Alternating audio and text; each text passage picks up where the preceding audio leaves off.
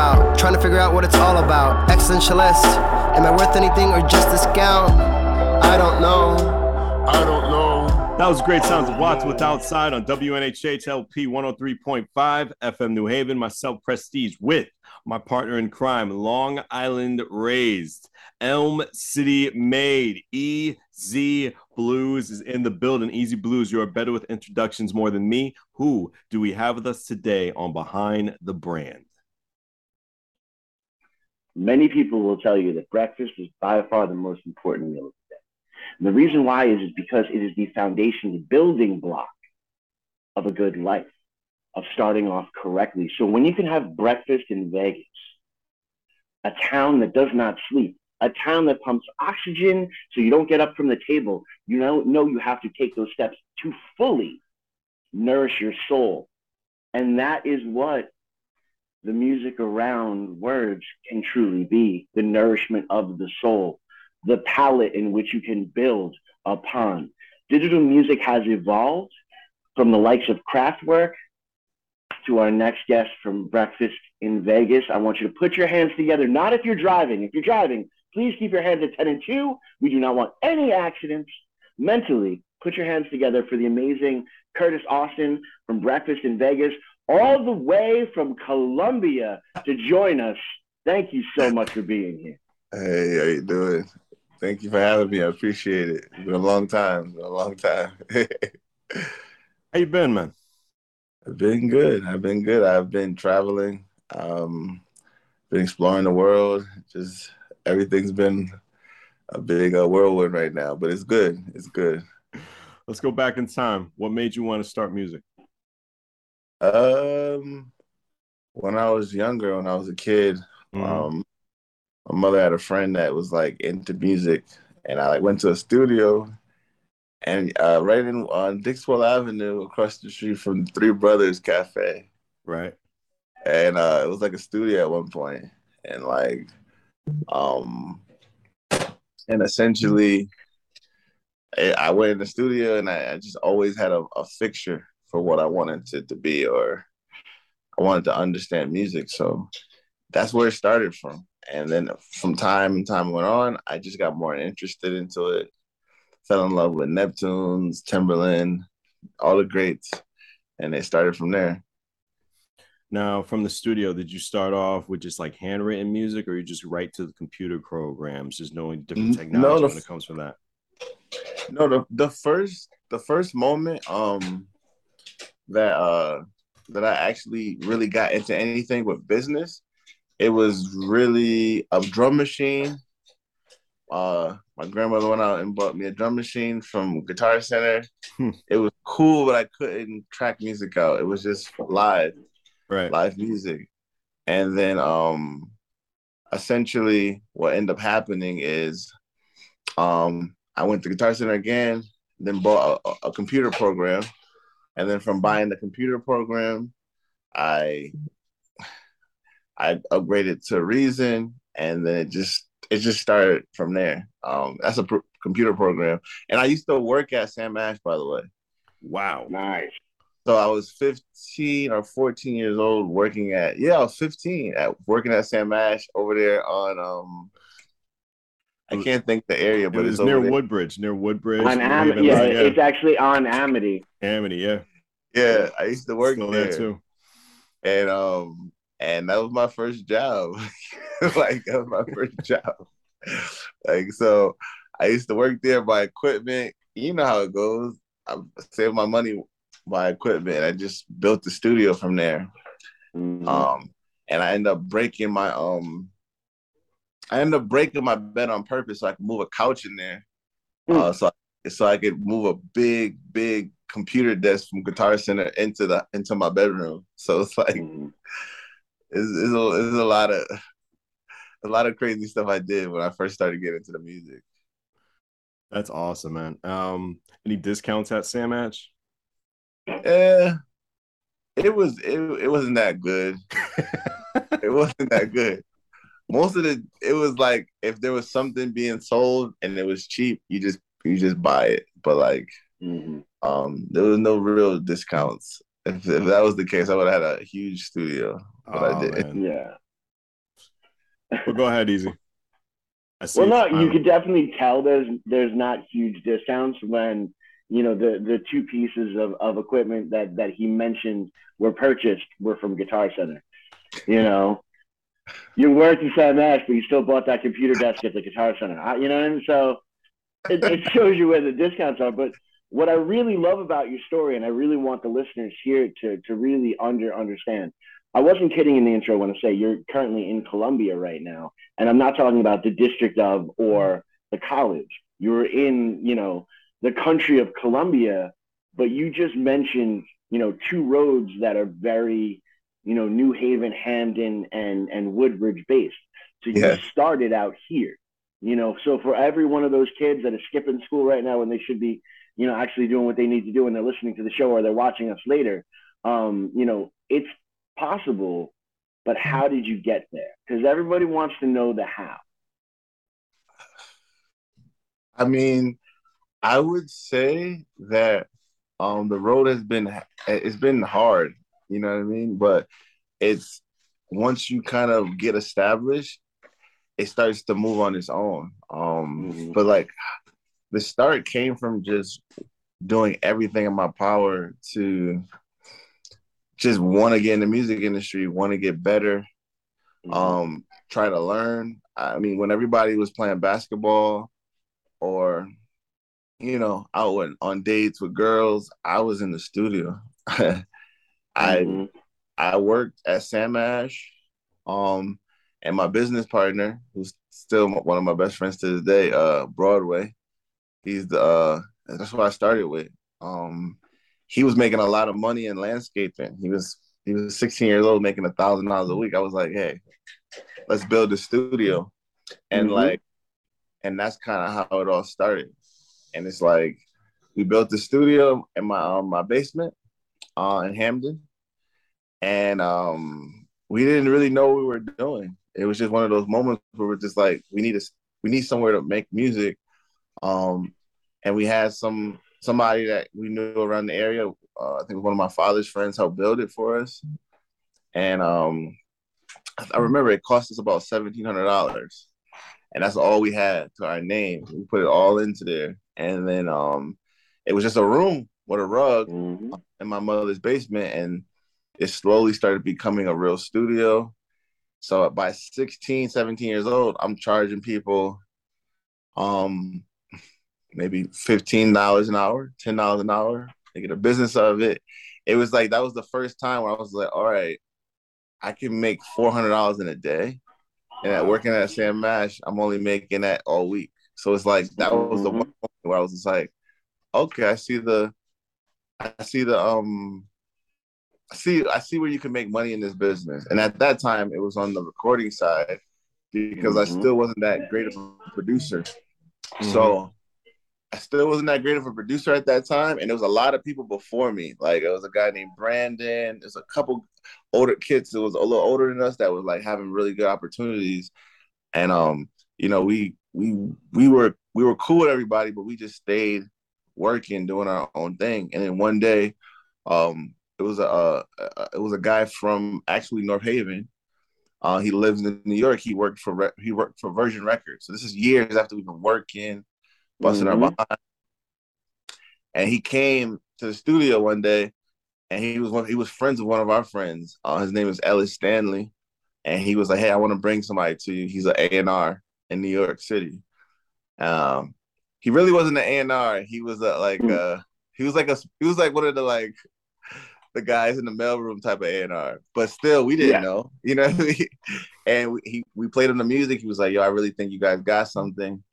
And then we started going back and forth to New York, back mm. and forth to New York, back and forth to New York. And at that time, now I was working at um a, a group home, so mm. working group home, and so I have more flexible time because I'm only working on the weekend. I'm only working part time, so I'm back and forth to New York, staying at his house, and obviously that we we became friends and family. Um, so we, we at that time in New York, excuse me, there was a lot of um industry parties. So studios just have Red Bull or liquor company sponsor the event, and they'll just have musicians, singers, writers from all over the tri-state area just come. And it was just mm-hmm. a thing at that moment. I don't they don't really do that as much now.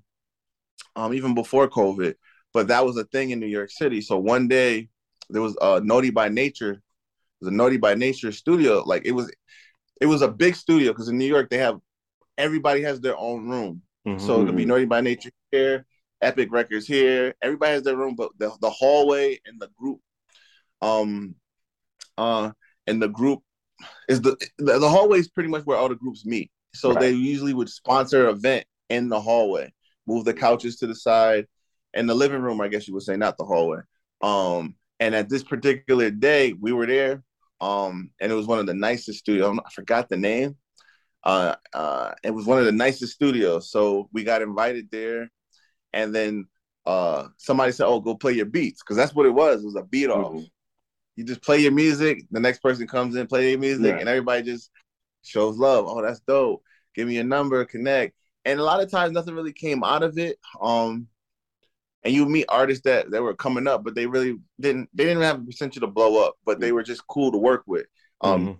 and this particular day, we were in the studio with um uh with our manager because he became our manager at the time. His name is Ian um Pollard, and uh he was like, "Yo, play the beats." So we're like, "All right." And it's Naughty by Nature, the main producer, and I think and it was Tre- is it Tretch his name? I can't. Remember.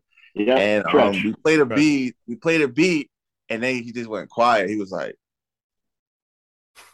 and I'm like, all right, maybe they don't like it. So we leave after everything.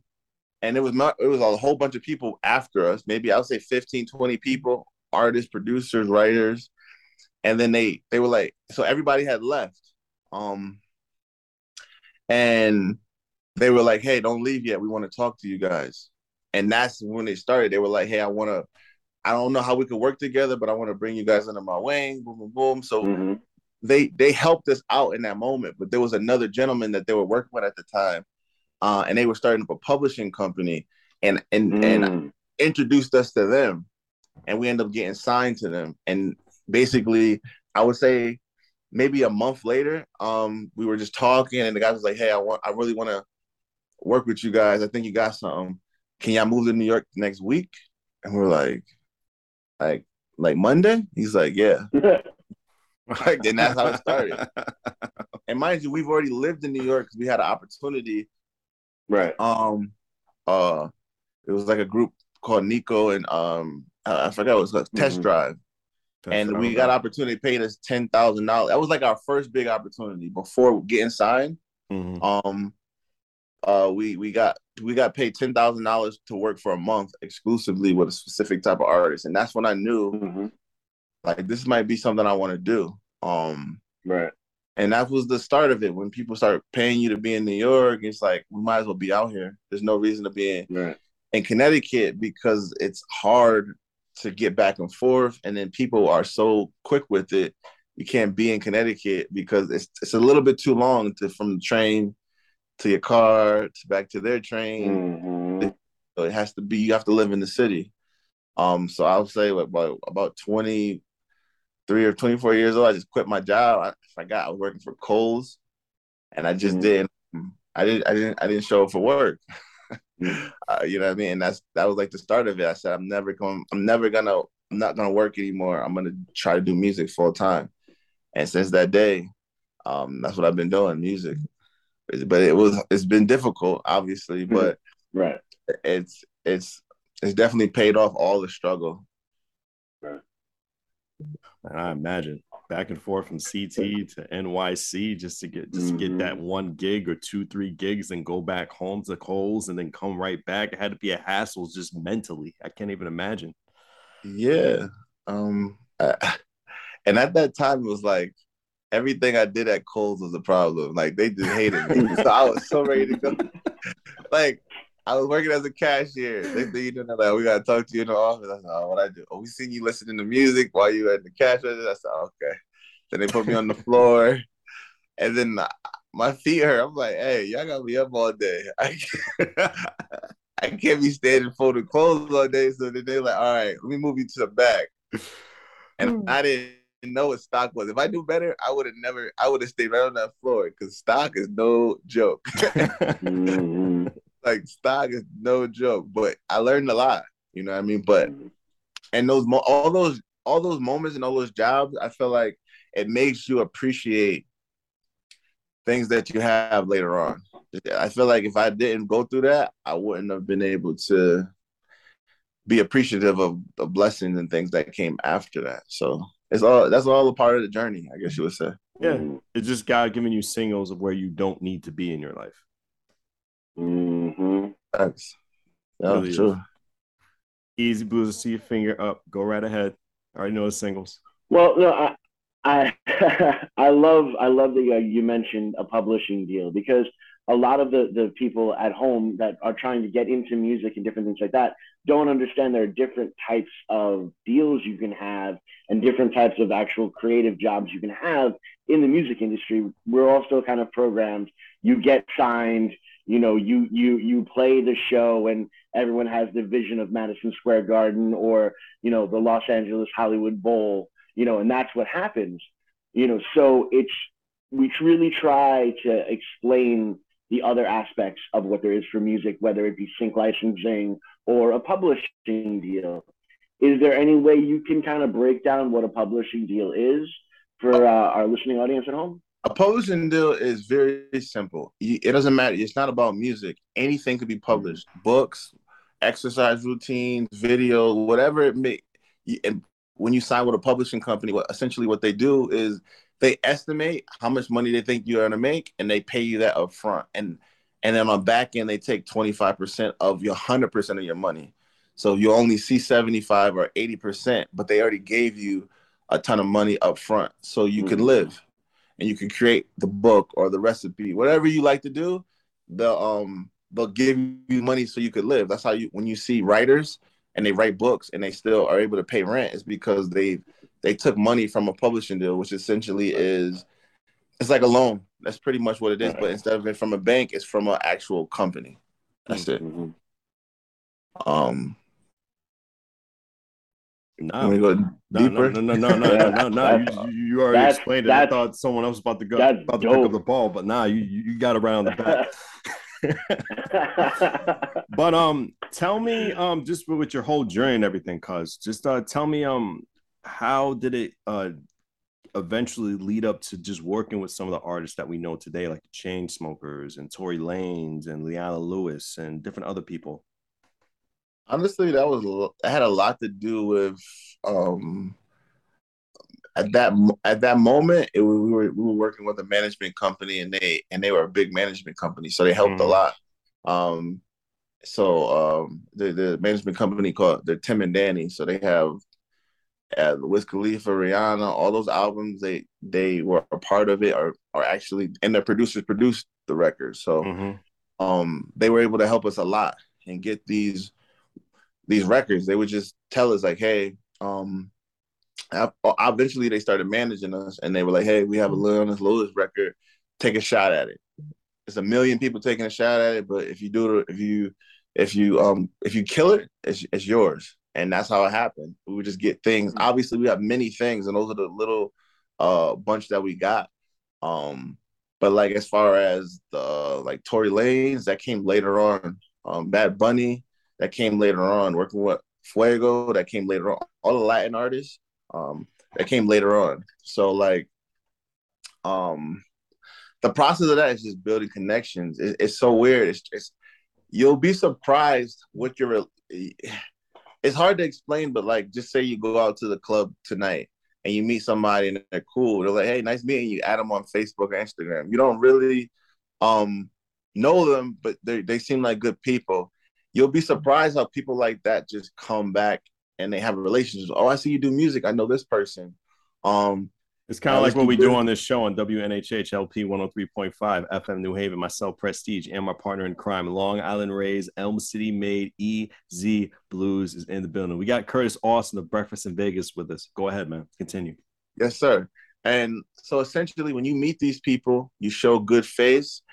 They have no problem introducing you to somebody else because you're trusted, and then they trust you, Mhm. and then you you build these type of relationships and these type of bonds with people, and it comes in play. And I tell people all the time, sometimes it's just best to just do the right thing and just um and you know and, and really look out for people because I see it all the time in the music industry. Someone they've known since they were like 25 when they first got in the business and they used to be interns together. Now that person is a, a CEO of the, of the company and they they it's easier for them to work than some person that they never met. And so mm-hmm. building relationships are key. Every single thing came from a relationship that was built 15 or 10 years prior to that moment. All those things happen because you have to understand in the music industry now, there's dynamics. So you have the artist, the artist relationship. Um, and then once you get to the artist, then you have the artist, their label. You have to have a relationship there. And then after the artist puts out a song, you have to have a relationship with Spotify, Apple Music, Amazon. Mm-hmm. So it's Times it's a it's a lot of dynamics that go into it. And um, my current manager now, his name is Lulu Torres. He mm-hmm. actually represents um, he manages Tank, uh, and his whole oh, entire R and B money. Wow. Yeah, yeah. That's, so it's yeah. like he like he I've I've never met somebody that can go for every meeting, every place. Hey, what's up, Lulu? Hey, what's up? And I'm like, when you know them? Oh, I met them uh, about 15 years ago at, at bar. We were doing this for our event, and I'm like, you'll be you'll just be surprised how those relationships come back years later. So imagine if that first impression was awful, then they, they'll be nice to you, but in the back of their head, they're like, eh, I'm not dealing person. No matter how long ago it was, when you leave a bad impression with people. So I say, in the music industry, is just a lot of it came from relationships and and and good people. You know, I mean, the people that you mm-hmm. surround yourself with, whether no matter how you are, you're always gonna they're always gonna look at you. If that person's good and they keep their word, they're gonna they're gonna they're gonna treat you the same way because you hang around them. Right. You know what I mean? So be careful you hang around and um who you associate yourself with because it all comes back at the end of the day as far as to help you in your career. Always spread the good karma. Yeah, treat people how you want to be treated. Pretty much the stuff that our parents mm-hmm. told us from our when we were very young. it will definitely stick, especially when it comes to that industry. Um, how competitive is it? Um, just from where you started to where you are now, when it just comes to giving beats to people and just working with others, because like when you started, it was like you were working on hip hop beats. Now it's just you've got a little spread of everything. You're doing pop, you're doing reggaeton, you're doing a whole bunch of Afro beats. Like you're really expanding your whole brand. Like how competitive is it for you? To me, I don't think it's very competitive because mm. where I'm at, but I think coming in at different stages is very competitive. Right. Um, I think at the end of the day, um, when you really work on good music, your competition slowly decreases. Mm-hmm. Um, I feel like if it's a combination of output, really good content, um, and then actually exposing yourself and branding yourself. If you can mm-hmm. do those two things, I, I feel like you don't really have competition because um, so many people are looking to put out music.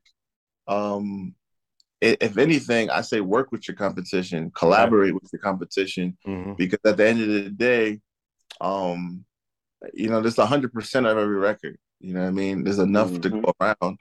Um, one percent of a of, of a hit record is millions. You know what I mean? So it's just like that's how I like to think about things. Uh, I used when I was younger, I thought about more competition. Now I think about how can we all work? How can we make this? How can we make it happen? You know what I mean? As a team, um, and obviously you're still in competition, but like you're more in competition with yourself it, that's what it comes down to. Like it, everything is about um, what you're willing to do to win. Um, it, as far as the music, I say you have to really work on your. You have to just work on music that you just know that someone's going to like love it. You know, not just mm-hmm. you love it, put some really good quality into it, put some really good thought into it. Cause when somebody hears music, like you were saying earlier, easy, like you um it's just a feeling. You know, when it's it don't matter if the feeling's from a big producer or a small producer. If you can create that feeling for people, believe me, other people will talk about it. They'll they'll play your music. Um, they'll bring you involved in things just if you can just have that if you can create that feeling for people and that's really that's pretty much it I want to piggyback off of creating a feeling for people. I was at a music conference about uh, four or five years ago, and I was actually with EZ BlueZ at that conference. Who was in, I think, somewhere in Pennsylvania. I forgot where it was, um, but it was Harrisburg.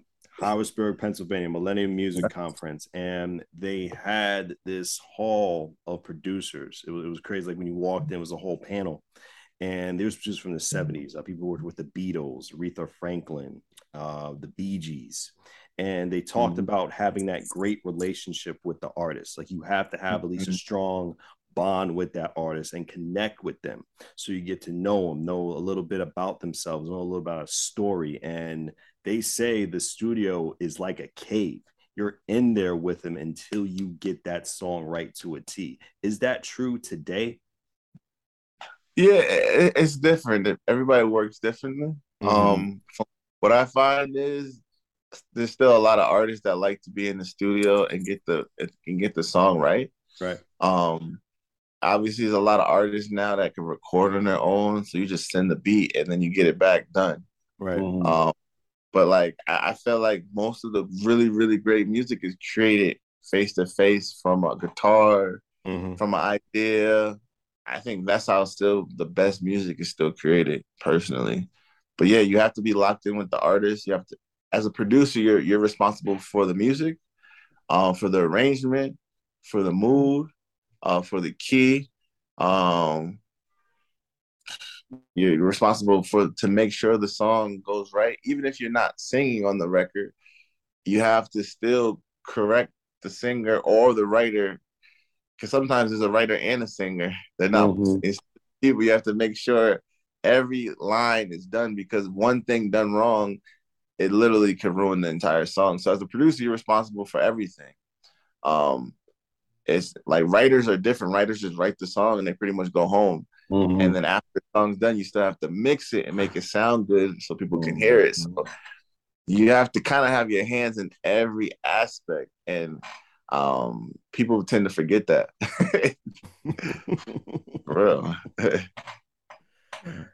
Has there always been a little bit of conflict, or you tend to avoid it when it comes to creating? Um, sometimes it's conflict, but I think it's if a person knows you're trying to get the best um out of them, they might huff and puff, but they're like, all right, and then after they're like, oh, I love you for that, thank you. Mm-hmm. Um, it's rare you ever really meet somebody and they're like, you just objectively have different type of ideas. It's only happened a couple times in my mm-hmm. whole entire life like maybe twice, and um, but like for the most part, it's just it's just trying to get better. Everybody's mm-hmm. trying to make the best song, so they kind of understand, especially if they respect your opinion. Um, so that's where it kind of comes from. So it's not so much of a conflict. Where did Breakfast in Vegas come from? Um, why the name? Did you went to Vegas one day? Did you live no, there? I, so I never even been to Vegas when I came with that name. Never. Really? I yeah, I just I probably went to Vegas maybe three years after making the name Breakfast in Vegas. I never been, I was living in Jersey at that time. Um it was just it, it was just a weird time in music, especially for me. Mm-hmm. Uh, I felt like we were working with a lot of artists, we are getting paid, but none of the music came out. Mm-hmm. And I'm like, how do I want to like imagine doing a song you love it, right. and then managers get involved, labels get involved, and then the artist gets involved, and then the thing that it doesn't work out. You mm. know what I mean? So it's just like, so you wait six months, you get paid, and then you want to tell people, "Oh, the song's coming out," and it doesn't hit, it doesn't mm-hmm. come out because all they drop the artist. I can't tell you how many times that's happened. Oh, that's mm-hmm. so disappointing. Whole process, release one video, and then the artist might say something.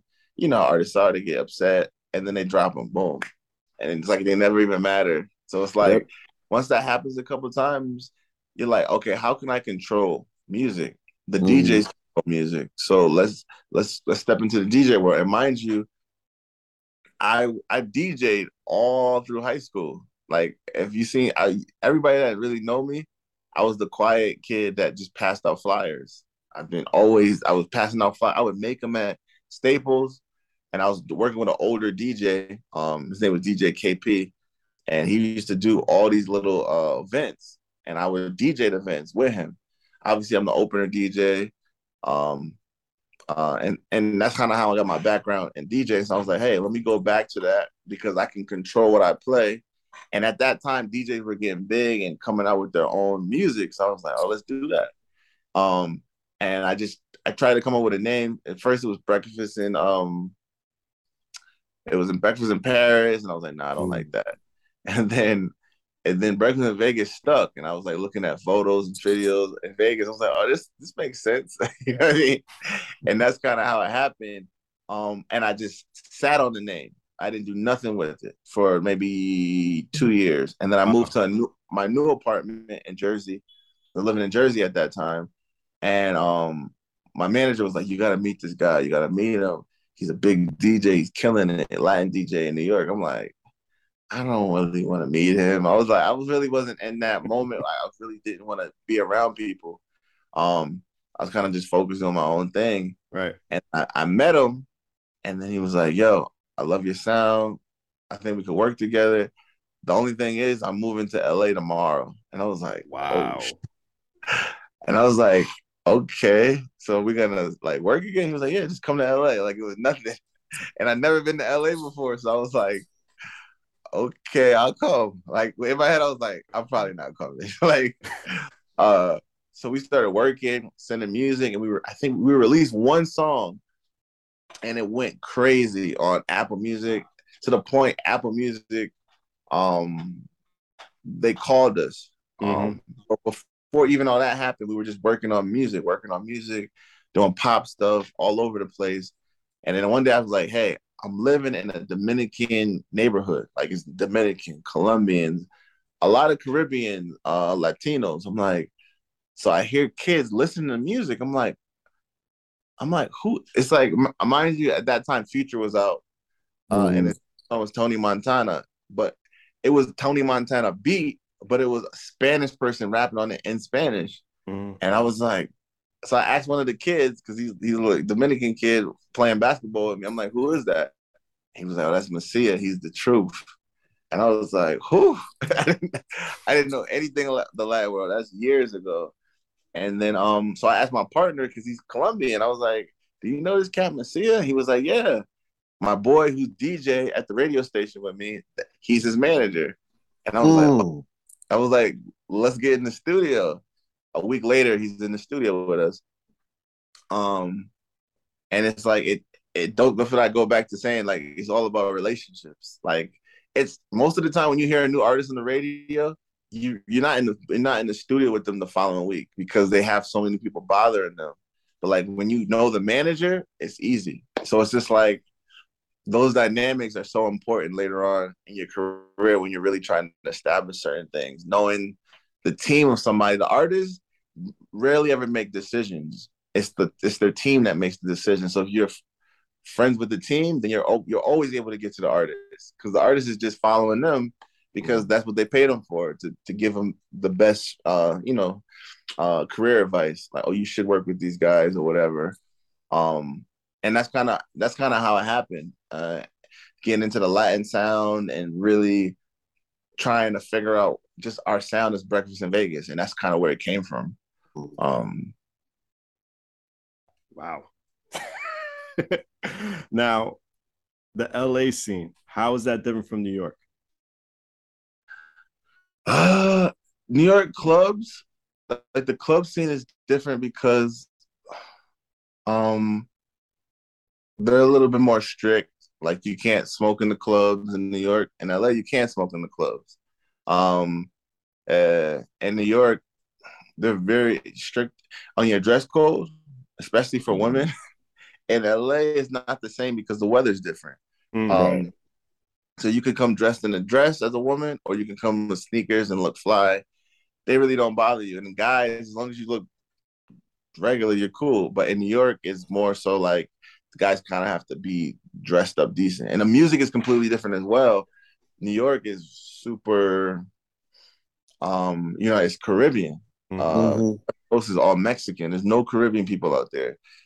So they listen to so you go from listening to uh from um bachata, merengue, dembow, reggaeton to listening to reggaeton on the West Coast, but um, it's banda, it's corridos, it's all these different type of more guitar string type of music. Um, so it's like it's it's just different as far as like, like, like that's concerned. But as far as the music industry, everybody's out in in LA. There's really no work that I've seen ha- really happen in, in, in New York. All the business happens in New York, but like the music is happening in LA.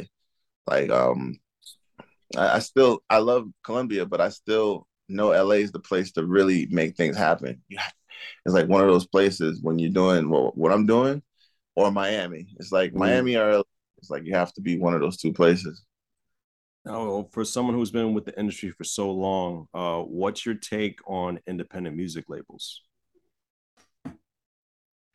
Um, I think independent music labels are cool. I just feel like at some point you kind of have to collaborate with someone that or a company that has some funds mm-hmm. or has just because God forbid you get a you, you get a hit and you're not able to fund it is is, is you're doing the song and the artist no justice.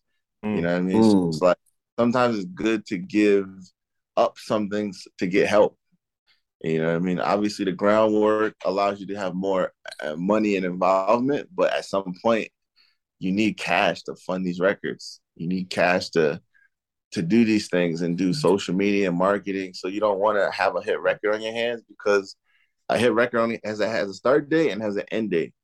Um, and you have to take advantage of it in between that time. If you mm-hmm. don't, it it uh, people always like the song, but it won't get its recognition like it sh- it could have gotten. So, I I think that uh, independent labels are good is for finding new talent.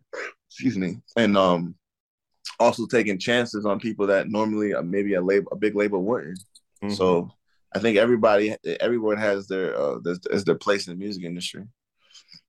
They do, and I do agree. And there's the reason I asked that question because you know we have a lot of success stories coming from independent musicians. Um, for example, Chance the Rapper, he started off independent, and he has grown phenomenal when it comes to his product and his brand. Um, even I gotta say, Little Nas X, he started off, you know, without a record deal and just blew off, you know, with SoundCloud and, and different artists like that. But EZ, I see your finger up. Go right ahead, brother.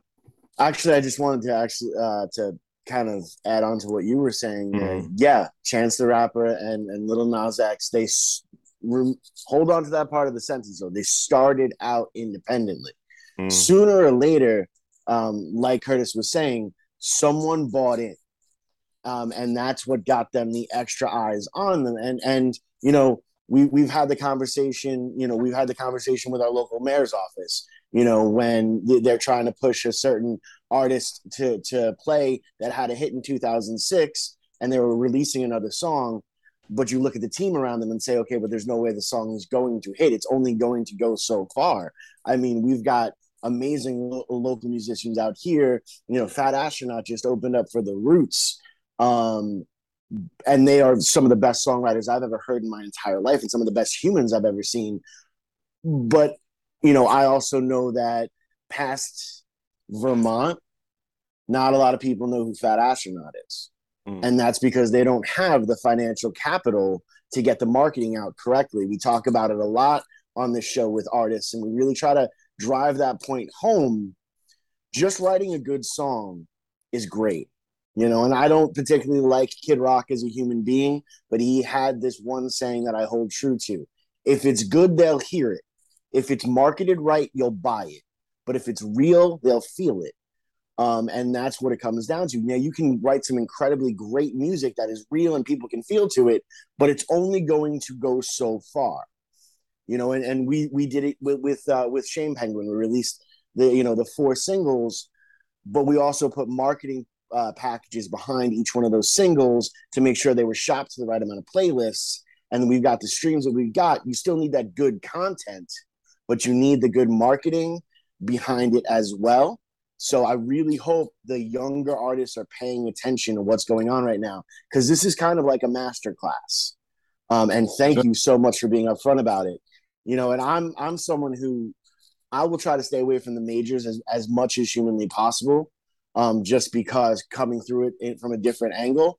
But you've changed my opinion just a little bit, so I wanted to thank you for that. On WNHHLP 103.5 FM New Haven, myself, Prestige, and my partner in crime, Long Island Rays, Elm City Made, EZ BlueZ in the building. Curtis, I didn't mean to stop you, but go ahead if you still have that train of thought in mind. Go ahead, man. No, no, no. I, I agree. I agree with what you're saying. EZ. The only thing I feel like is a misconception that people tell, like you have Russ and you have Mhm.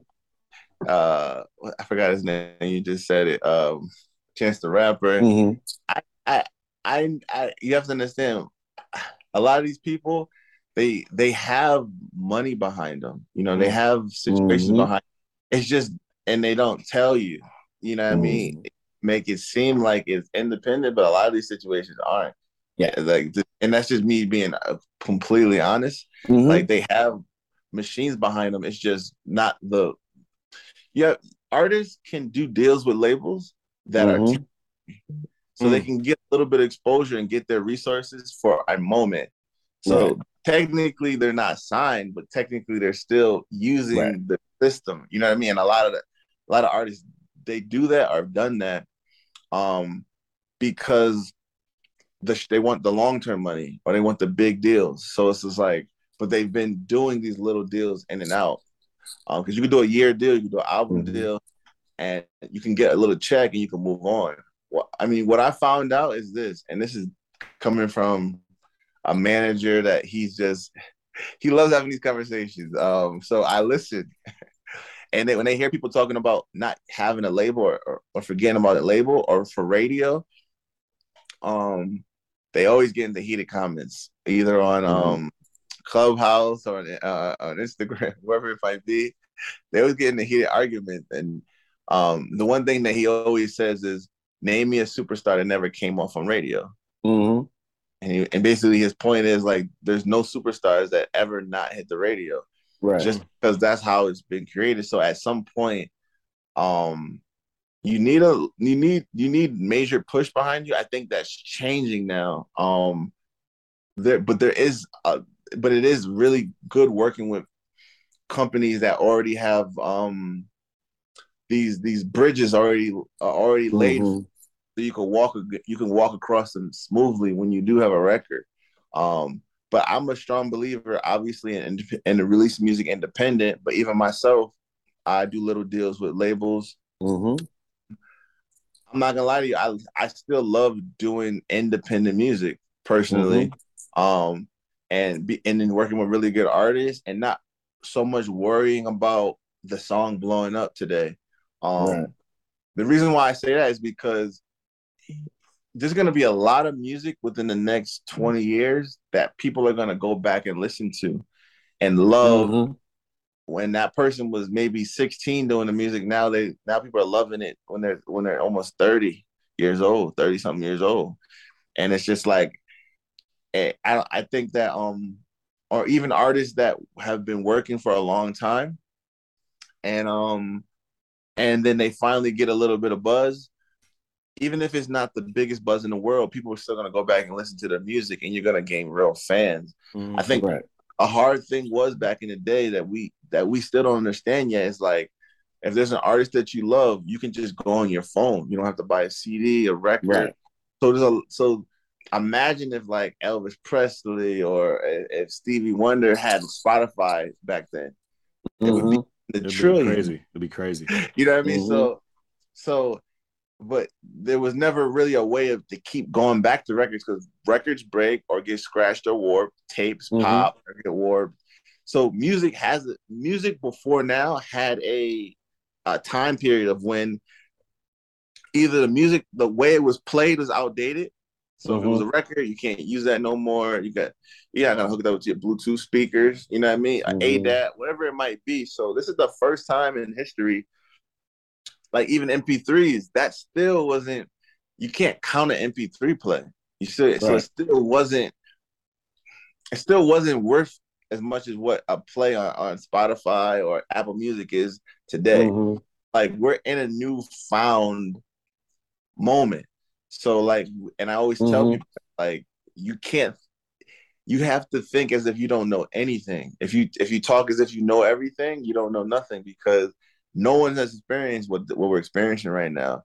Like you have to understand, in a hundred years, somebody's gonna go back and listen to your song. Mhm. In a hundred years, and they're just gonna type it in maybe on their glasses or whatever, however it's gonna be then, and then Right. and they're gonna bump it. You know what I mean? So you have to be conscious, like um, people are gonna go back and love your music, even if it didn't do well today, um, Mhm. tomorrow. And um, to, to cut that short, it's just there was an artist that he, I think is a Native American artist. I can't remember, Mhm. but I remember forget. I was in New York in a hotel, Mhm. and they they have PBC on or uh or uh P, PBS. I can't remember the name, Mhm. and it was like this old um guitarist. He was like, Mhm. and um he just put out a whole bunch of music and never did nothing. Wow. Yep. And like I think it was like 60 years, 50 years later, they're Yep. having big concerts. Mhm. It's like and they and he was homeless. He didn't even Sugar know what Man. was going on. Sugar Man. Um, Sugar Man yeah, was so you know what I'm talking about. And it Yep. just showed me. It's Wow. just like think about if the music industry was how it is now, that would never happen. He would go viral. Right. He would know. Mhm. You know, so that's the difference. We're in a time where now where um people can still go back and enjoy your music, whether it's your, however they find you in your video content. So even for me, I've been old school in my way of thinking, and I've I've been in this this journey of learning myself. So that's why I'm. I always Right. tell people like, hey, you can't just get stuck in the studio or stuck writing songs. Some people can because they already have a bridge, land bridge to their artist, so they don't have to worry about posting on Instagram or whatever. But for Mm. people that don't have that land bridge already, you have to do everything in your power. Um, everything. It doesn't matter how small something is and how big it is. If one person's seen it, that's one person that didn't see it yesterday that didn't know who you were. So it's just like you have to treat everything like that. And if you if you if you think oh certain things are too small, essentially what happens is you you start losing out on opportunity because everything like me, I search for for talented artists on SoundCloud Mhm. and I, I don't I'm not looking for views or likes or anything on their Instagram. I just want to know how it sounds because in my head I'm like I know enough people that if it's good, it'll get in the right person's hands. Right. I, I don't need most of the time, most of the artists that are that are really popular are the worst artists. Mhm. It's just my they're I always agree. the too much hype, it's too much they're not talented enough. Mhm. You know, they they might really look good or have a certain type of thing that makes them popular. But nine times out of ten, those are the least really talented artists. You know, what I mean, most of the talented artists are the ones that aren't on social media. Mhm. You know, they're working on their craft. So it's like, um, that's just my perspective on it. no, like um, a lot of people had that perspective too. Um, I was uh, talking to somebody recently, and he's like the the most greatest and gifted music is crazy because you'll probably never hear it.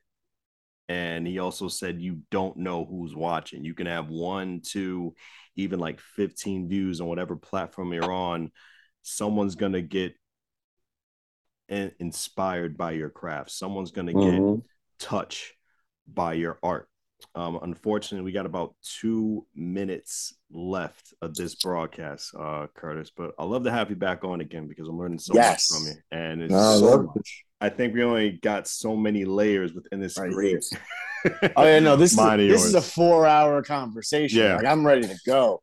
Like, but yeah, dang Yeah. time constraints. Exactly. Um, any social media, anything coming up you want to just like just tag in just for breakfast in Vegas and yourself and just no coming projects. You just want to Yeah, so right now we're working on some really dope Afro Latin beats. So Mhm. it's Afro in Spanish and in English, and um also working on some Latin tech house right now, which Right. is tech house has always been big, but excuse me, um, but with adding the Latin aspect to it, I think is is really cool. Um, so we have those two projects coming out right now, and obviously just look for a lot of work in Colombia with uh, all these reggaeton artists, um, champeta artists, like just different stuff um, that people have never heard before. It's a, it's a lot of talented people out here. Curtis, I definitely appreciate you being a part of this program, man. Thank you, and I gotta have you on again. Uh, Yes, myself, sir. Myself, Prestige with my partner in crime, Long Island Race, Elm City Made, EZ BlueZ is in the building. Oh, do, do we mention your social media? Curtis? No. Um, no, uh, Yeah. so Can't, Social can't forget media about is just- that. that was breakfast in Vegas. Uh, breakfast, the letter N, uh, Vegas, and um, that's everything. Twitter, um, YouTube, everything. So Mhm. uh, obviously, I have a Curtis Austin uh page, but everything goes to breakfast in Vegas. That's where all the Definitely. All right. I had to mention that part behind the brand, myself, Prestige and EZ BlueZ on WNH WNHH LP 103.5 FM.